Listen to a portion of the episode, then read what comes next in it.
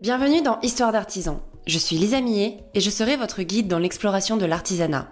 Je lance aujourd'hui un nouveau format d'épisode en complément des interviews que je réalise chaque mois. Ce format, plus court, a pour objectif de vous présenter l'artisanat d'art mis à l'honneur pendant le mois. Aujourd'hui, nous allons parler des maîtres verriers, plus communément appelés vitraillistes. Concrètement, c'est quoi le travail d'un vitrailliste? Pour faire simple, on peut diviser le rôle d'un vitrailliste en deux la création et la restauration. Ce n'est pas parce qu'on est bon créateur que l'on est bon restaurateur, et inversement. L'Institut national des métiers d'art a recensé 450 entreprises pour 1100 vitraillistes. Si chacun met un vitrail chez lui, ça fait 33 000 vitraux par vitrailliste. Quel que soit le besoin, le travail du vitrailliste est d'assembler avec ce qu'on appelle la technique du plomb des verres plats, colorés ou non. Les verres peuvent être teints, travailler avec la technique du fusing, de la grisaille, du sablage, enfin bref. Beaucoup de possibilités s'offrent aux vitraillistes. Et sinon, qui met du vitrail chez lui Grande question que m'ont posé les gens à qui j'ai dit que ma prochaine invitée était vitrailliste. D'ailleurs, on en parle dans les préjugés qu'on peut avoir sur le vitrail. Donc là, je vais faire ma petite maîtresse d'école. Les enfants. Tout est une question de créativité. Le vitrail offre mille possibilités. On l'imagine souvent religieux, car on l'adore dans nos églises, mais ça peut être hyper moderne et donner une si belle lumière à votre intérieur. Lorsque je vois les arcs-en-ciel que l'on peut créer chez soi grâce au vitrail, je suis à deux doigts de craquer. Et le vitrail aujourd'hui, ça fonctionne bien? Eh bien, figurez-vous qu'il n'y a pas meilleur pays que la France pour être vitrailliste. Comme le dit l'Institut national des métiers d'art, nous sommes un pays de cathédrales. Nous avons la plus grande surface de vitraux dans le monde, soit 90 km de vitraux dans les monuments religieux. Il faut savoir que la cathédrale de Chartres est l'heureuse détentrice des 2% de cette surface. Et oui, elle offre le plus important ensemble de vitraux au monde avec ses 164 baies qui représentent 2,6 km de vitraux. Bon, on dit ça, mais les fonds réservés au patrimoine représentent 3% du budget de la culture qui ne représente lui-même que 2,1% du budget de l'État en 2019. Ce qui représente un budget d'un peu plus de 1 milliard d'euros, avec 130 millions d'euros pour la restauration de monuments historiques grands projets, et 326 millions d'euros pour l'entretien et la restauration des monuments historiques, hors grands projets. Bon, là, on parle de restauration au sens large. Ça va du sol au plafond. Donc imaginez l'argent qu'on dépense pour uniquement les vitraux. J'ai tapé vitrail sur le site du ministère de la Culture j'ai pas trouvé le budget. L'information est d'autant plus difficile à trouver que chaque collectivité est responsable de son patrimoine. En fouillant, j'ai appris que la région Île-de-France déploie 10 millions d'euros pour la préservation de son patrimoine. Ils expliquent aussi qu'un euro investi génère 70 euros de retombées économiques. On s'éloigne un peu du sujet, mais j'essaie de vous montrer l'importance de notre patrimoine.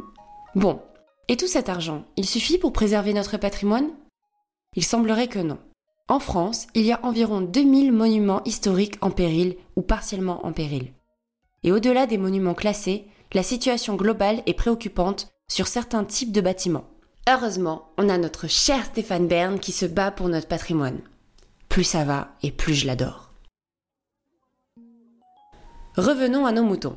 Je disais donc qu'on a 90 km de vitraux en France. Il y a donc un gros besoin, mais pas forcément l'argent. Il y a deux marchés que je n'ai pas abordés. C'est le marché international qui est bien plus vaste et il est notable puisque le savoir-faire français est apprécié des acteurs étrangers. Et le marché des cages d'escalier dans les copropriétés. Oui oui, celle-là même que vous montez et descendez deux fois par jour minimum. Sauf en période de confinement peut-être. Vous ne l'avez peut-être jamais remarqué, mais aux fenêtres de votre cage d'escalier, il y a peut-être des vitraux. Le plus triste dans cette histoire, c'est que les copropriétés ont tellement des a priori sur les vitraux qu'elles les laissent parfois se détruire. On se retrouve avec des parties droites magnifiques et des parties gauches neutres, moches, alors qu'un vitrailliste aurait pu lui redonner vie. Et le vitrail, au fil du temps, ça a changé? Je voulais vous faire rapidement l'histoire du vitrail, car personnellement je la trouve hyper intéressante. Le plus ancien vitrail connu encore intact date de 1030-1060. Il s'agit d'une représentation du Christ, originaire de l'abbatiale bénédictine de Wissembourg, au nord de l'Alsace. Il est aujourd'hui conservé dans un musée. Les plus anciens vitraux trouvés encore visibles dans leurs fenêtres sont les cinq vitraux de la cathédrale d'Augsburg, datant de 1110-1130. Pourtant, grâce au texte et aux techniques avancées déjà utilisées à cette époque, on peut affirmer que le vitrail est un art bien plus ancien. Pourquoi on n'a rien trouvé datant d'avant alors? L'histoire avec un grand H et la fragilité de ses œuvres les ont raréfiées. Alors pour parler vitrail, il faut d'abord que je vous parle du verre. Les découvertes archéologiques nous apprennent que l'art du verre est né plus de 20 siècles avant notre ère.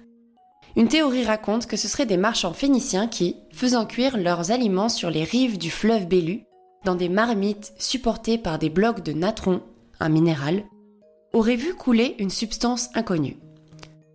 Mais ceci n'est qu'une légende car l'élaboration du verre nécessite une température d'environ 1300 degrés.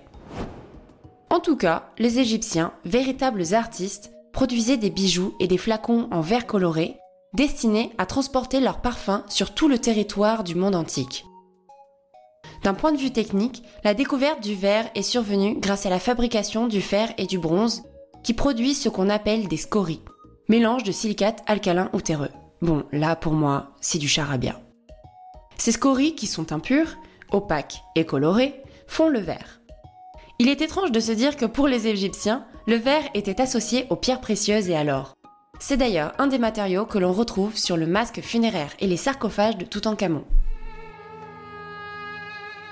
Bon, là je vous parle du verre, mais pas encore du vitrail. J'y viens. Les prémices du vitrail commencent au Xe siècle. La Lorraine est l'un des producteurs de verre plat les plus importants. Les techniques de coloration ont évolué et on utilise maintenant des oxydes métalliques pour avoir une plus grande palette de couleurs. La technique de fabrication du vitrail évolue à nouveau au XIVe et au XVe siècle. Ce qu'on appelle le jaune d'argent apparaît. En l'utilisant, on observe un aspect lisse qui rappelle la teinture dans la masse. Il s'additionne à la couleur originale du verre.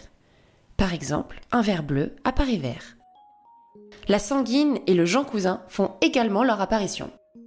La sanguine, allant du brun chaud au roux intense, est employée essentiellement pour les chevelures. Et le Jean Cousin, lui, varie du rosé au brun chaud selon la dilution, et on l'utilise pour les carnations des visages et pour les teintes des cheveux. Les premiers vitraux sont religieux, d'où l'un des préjugés que l'on peut avoir sur le vitraux. En fait, le verre médiéval avait pour rôle d'éduquer, de raconter, d'apprendre et parfois même de faire peur. Il se lit de bas en haut, ce qui permet d'élever le regard vers Dieu, et de gauche à droite, c'est-à-dire, selon les conceptions chrétiennes, de l'emplacement des damnés vers l'emplacement des élus qui seront sauvés. Rappelons qu'à l'époque du Moyen Âge, savoir lire était un privilège presque exclusif des ecclésiastiques. Pour une grande partie de la population, ce savoir n'était pas important, car la plupart des connaissances se transmettaient par le biais d'objets. Les vitraux civils, eux, n'apparaissent qu'au XIVe et XVe siècle, représentant les armoiries des maisons nobles. Fin du XVe siècle débute l'âge d'or du vitrail. Il décore les maisons religieuses, les églises et les palais princiers. Avec le temps, le vitrail, et plus particulièrement les verrières, deviennent un élément central de décoration. Les sujets de la vie quotidienne sont représentés, des personnages, des paysages, et le naturalisme s'impose dès la fin du XIVe siècle. Malheureusement, il n'existe que très peu d'œuvres de cette époque, victimes de la guerre de Cent Ans ainsi que de la Révolution française. C'est d'autant plus vrai pour la Révolution française, puisqu'on utilisait le plomb, qui lie les différentes plaques de verre, pour fabriquer des balles. En plus de ça, les œuvres qui représentaient des armoiries sont tout simplement détruites, signe de mépris pour la noblesse. On estime qu'un tiers des verrières de l'ancienne époque ont tout simplement disparu. Au XVIIIe siècle, le vitrail devient le pestiféré des architectures. L'évolution de la société, nous sommes en pleine période des Lumières, et des religions font qu'il n'est plus considéré comme un élément nécessaire. On ne veut plus rien qui puisse diminuer la lumière dans les foyers et les lieux religieux. En plus, à cette époque, les gens lisent de plus en plus. Donc plus besoin de vitraux pour instruire. On en vient même à en détruire certains dans des églises. nombreux sont les vitraillistes qui font faillite à l'époque. Les artisans d'aujourd'hui ressentent encore l'impact de cette période, car de nombreux savoir-faire se sont perdus. Heureusement, à un moment donné, le vitrail est redevenu un élément important. On parle du renouveau du vitrail au 19e siècle. On retrouve les secrets de fabrication de la technique de peinture sur verre par le biais de recherches. C'est notamment aux ateliers de Sèvres, également appelés Manufacture de Sèvres, qui est une entreprise de création de porcelaine made in France fondée au XVIIIe siècle, que l'on doit la redécouverte des savoir-faire de la peinture sur verre.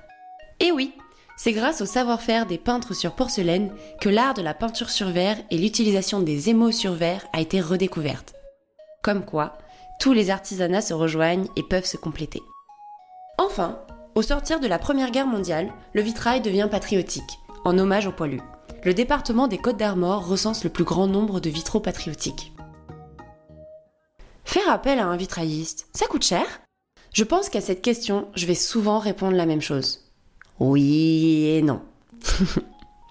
Pour faire simple, quel que soit l'artisanat, il est nécessaire de prendre en compte le coût de la matière première.